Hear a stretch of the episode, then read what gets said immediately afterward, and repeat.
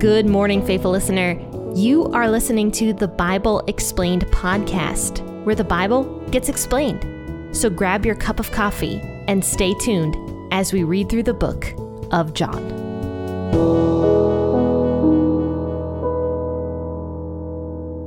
Hello, faithful listeners. This is Jen with the Bible Explained podcast, and thanks for tuning in to this episode where we're going to talk about Jesus and the Old Testament today. And guess what? This is part one, and part two is going to be tomorrow in my Old Testament episodes that I do here on the podcast. And the reason I'm doing that is because today and tomorrow perfectly line up with each other. It's so funny, actually, how well they line up because today we're going to be talking about how Jesus talks about Moses writing about him in the Old Testament. And tomorrow we're going to be actually reading that portion of scripture. And no, I did not plan that out actually. So it's kind of interesting. But today, let's go ahead and read John chapter 5, verses 31 through 47. And I'll be reading out of the WEB this morning. Now, just a quick uh, recap before I begin. Jesus is talking to the Pharisees, and uh, the Pharisees are getting quite angry about Jesus and some of the controversial stuff that he is saying, especially regarding the Sabbath and healing of the of the crippled man on the Sabbath is kind of where all this started. So now it says here in verse 31, Jesus says, "If I testify about myself, my witness is not valid. It is another who testifies about me. I know that the testimony which he testifies about me is true. You have sent to John, and he has testified to the truth. But the testimony which I receive is not from man. However, I say these things that you may be saved. He was the burning and the shining lamp, and you were willing to rejoice for a while in his light. But the testimony which I have is greater than that of John. For the works which the Father gave me to accomplish, the very works that I do, testify about me, that the Father sent me. The Father himself, who sent me, has testified about me. You have neither heard his voice at any time, nor seen his form. You don't have his word living in you because you don't believe him whom he sent. You search the scriptures because you think that in them you have eternal life. And these are they which testify about me. Yet you will not come to me that you may have life. I don't receive glory from men, but I know you, that you don't have God's love in yourselves. I have come in my Father's name, and you don't receive me. If another comes in his own name, you will receive him. How can you believe who receive glory from another, and you don't seek the glory that comes from the only God? Don't think that I'll accuse you to the Father. There is one who accuses you, even Moses, on whom you have set your hope. For if you believed Moses, you would have believed me, for he wrote about me. But if you don't believe his writings, how will you believe my words? So, in this entire section, Jesus is really just speaking pure logic to these Pharisees and the other Jewish uh, leaders and people that are listening into this conversation. And the reason I say that is because these Pharisees were so upset over Jesus. But yeah, Jesus says, like, look, you're combing through the scriptures because you believe that if you do that, you're going to gain salvation. You're going to gain life just by reading the scriptures and, and being holy and memorizing them. And he's like, but yet you read all this stuff and you read what Moses has to say about me, and yet you don't even believe it and you receive other people that uh, come in their name, but you don't receive me, and I come in my Father's name. So, really, this is very logical what Jesus is describing to the Pharisees. And he starts out firstly by saying in verse 31 and in verse 32 about a testimony. He says, If I testify about myself, my witness is not valid, which is very true. I mean, a person can come and claim to be Jesus all they want, right? But you're not going to believe that person unless you hear multiple sides of the story. Even scripture talks about how you need two to three witnesses before you can convict somebody of a um, of a crime. You need to hear all sides of the story before you can come to the truth. And I mean, how many uh, how how many Christs have uh, popped up over the years? You know, I looked this up online. Actually, it was kind of interesting. Right now, there are currently seven men around the world who have gained a following and who believe themselves to be the second coming of Christ. Seven people around the world. And that's just seven. I'm sure there's plenty more people that think they are Jesus that don't have a very good following. But I mean, every time we turn around, there's like a new Messiah, a new Jesus, a new person that's claiming to be God's son out there somewhere. In fact, there's a church that's not too far from me.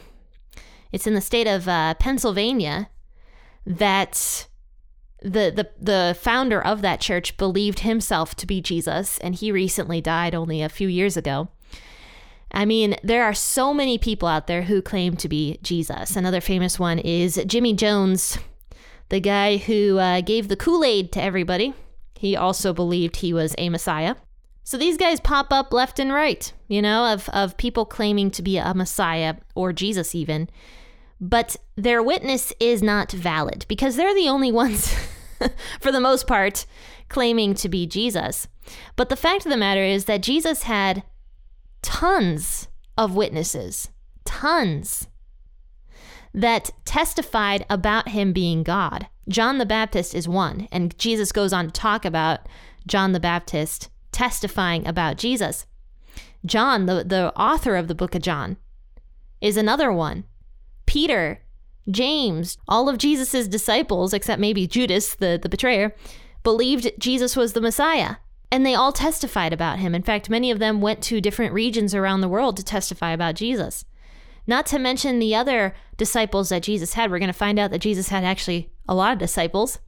Not to mention the people who were healed by Jesus, the people who saw Jesus with their own eyes, the women who followed Jesus, Jesus' mother, Jesus' family members. And what's even cooler about this, which we're, we're going to go into in a moment, even the people that came before Jesus knew that the Messiah was coming and prophesied about him, and Jesus fulfilled all those prophecies, which we're going to talk about that in a moment.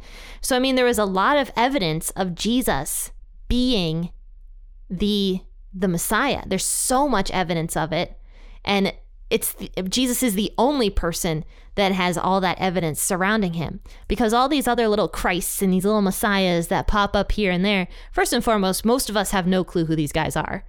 Secondly even the people that they do get a following with, it never lasts very long.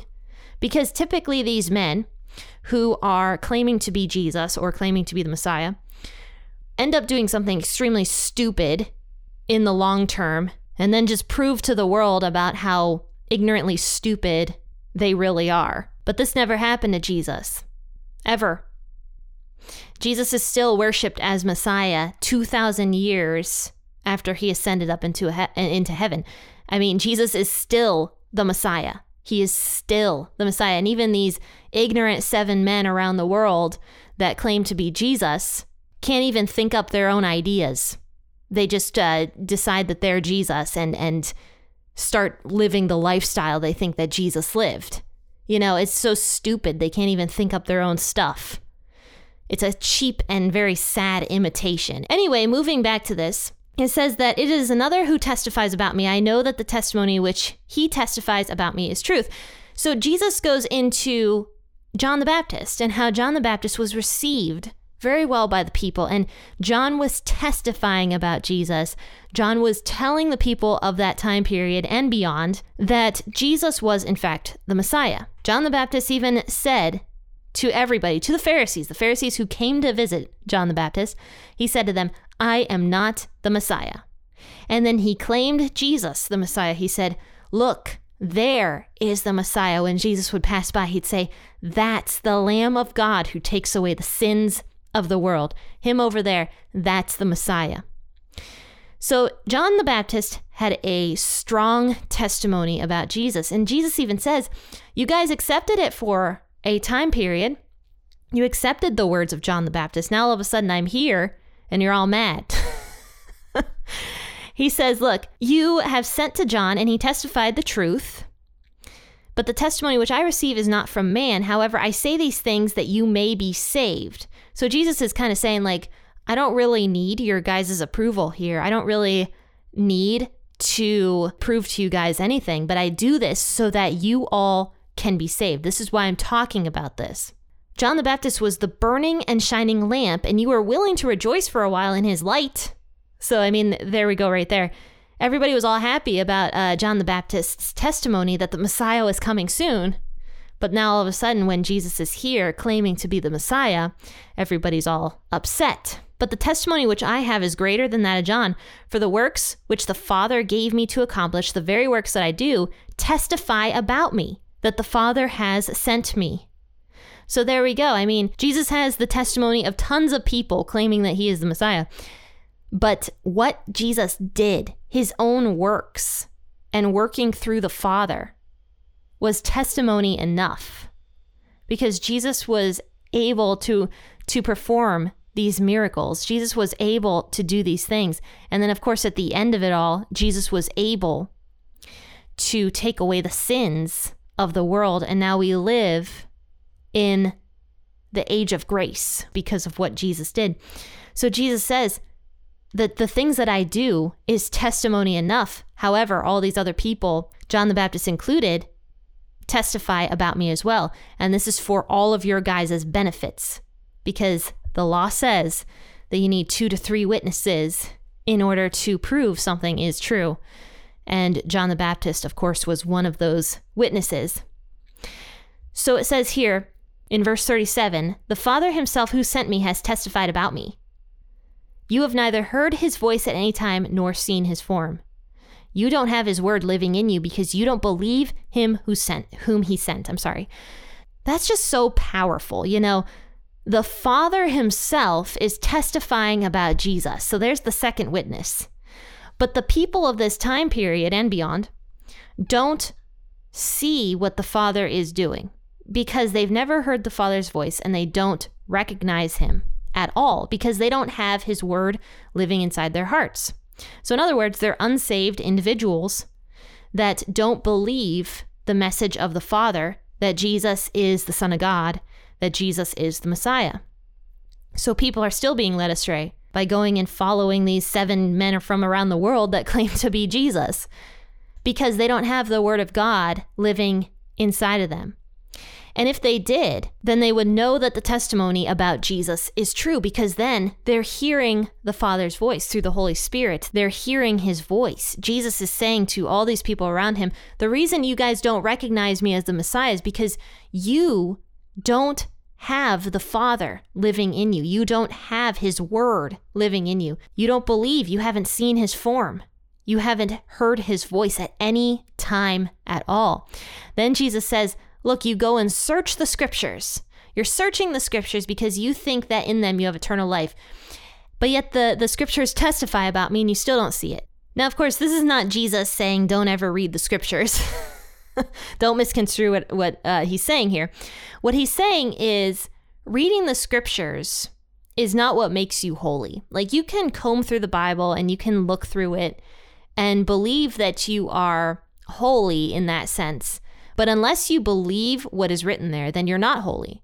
You can uh, you can look through the Bible all you want. You can read it, but that is not what's going to make you holy. What makes you holy is the belief in it, the belief that it is in fact God's word, and the belief, of course, in Jesus. And so many people, the Pharisees included here, have a tendency to think that you know, just checking off little boxes here and there is what makes them saved or what makes them holy or whatever. But Jesus is saying, no, no, that's not the case. Because unfortunately, people read through the scriptures, but they pick and choose or they, they twist or they twist the scriptures or something like that. And they don't see the truth of what's in those scriptures. And so Jesus is saying that's what the Pharisees are doing. You know, you Pharisees, you think that combing through the scriptures is what's going to give you eternal life. But yet, the scriptures are testifying about me, and you don't believe them. You will not come to me that you may have life. That's what verse 40 says. You're reading the scriptures, but you're not coming to me that you may have life. Verse 41 I don't receive glory from men, but I know you that you don't have God's love in yourselves. Man, these are like some fighting words that Jesus is saying here. I can imagine that the Pharisees were going like going red at this point with rage. They're probably so mad, you know, but I mean, it's all the truth. Jesus knew they didn't have God's love in them. Then verse 43 I have come in my Father's name, and you don't receive me. If another comes in his own name, you will receive him. So, I mean, the Father's name back in these days was so important, right? Uh, David, the son of Jesse, Jesse, the son of uh, Salmon, or whatever that guy's name was. Like, you see the Father's name all the time, you know, mentioned in scripture because that is very important. And people would accept that. You know, if a guy came and talked to another guy, he'd be like, oh, I'm hello, my name is John, the son of uh, Zachariah, or something like that. And people would be like, oh, hello, John, the son of uh, Zachariah. But Jesus is saying, I'm coming in my Father's name, and you don't receive it. You receive everybody else that comes in their Father's name, but you don't receive my Father, you don't receive me. Verse 44 How can you believe who receive glory from one another, and you don't seek the glory that comes from the only God? Man, this is a verse I think all of us need to read like 500 times. Some of us have a tendency to be people pleasers, including myself. You know, we really, really want the glory from other people, and we're willing to do things to get that glory, to get that, like, um, acclamation, I suppose. And yet, it's not healthy to be a yes man or a yes woman and say yes to everybody just to receive that the glory from that individual. You know but we're willing to do it. We're willing to say like yes we'll do that and almost like become somebody's servant becomes become like a doormat for another person. At least in my case i have a tendency to do that. I am a doormat. I'm a doormat. And so yeah i mean but but that's the thing i'm willing to be a doormat for another person just so that they like me and so that i get like you know, acclamation from them or whatever, glory from them. But then when Jesus tells us to do something with a servant heart, we're just like, no, no, we can't do that.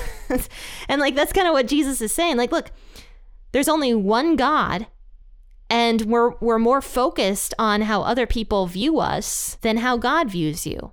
And Jesus is saying that's unhealthy. It's unhealthy to focus on uh, completely on other people. Then he says in verse 45, Don't think that I will accuse you to the Father. There is one who accuses you, Moses, on whom you have set your hope. Now, there's a few things I want to mention here. First and foremost, Jesus is saying that Moses is not dead. Because how can Moses, who would have died thousands of years before this, accuse people? So this proves uh, life after death. So Jesus says Moses is standing there accusing the people who don't believe in Jesus because Moses writes about Jesus. But yet you set your hope on Moses, which is what the people of Jesus' time period did. Because they were of the line of Abraham and Moses, and because Moses was the one who wrote out God's law, they set their hope on Moses and on that law because they were Israelite children. And and that was their salvation in a sense was that law. And yet jesus is like you set your hope in moses but he's standing there accusing you.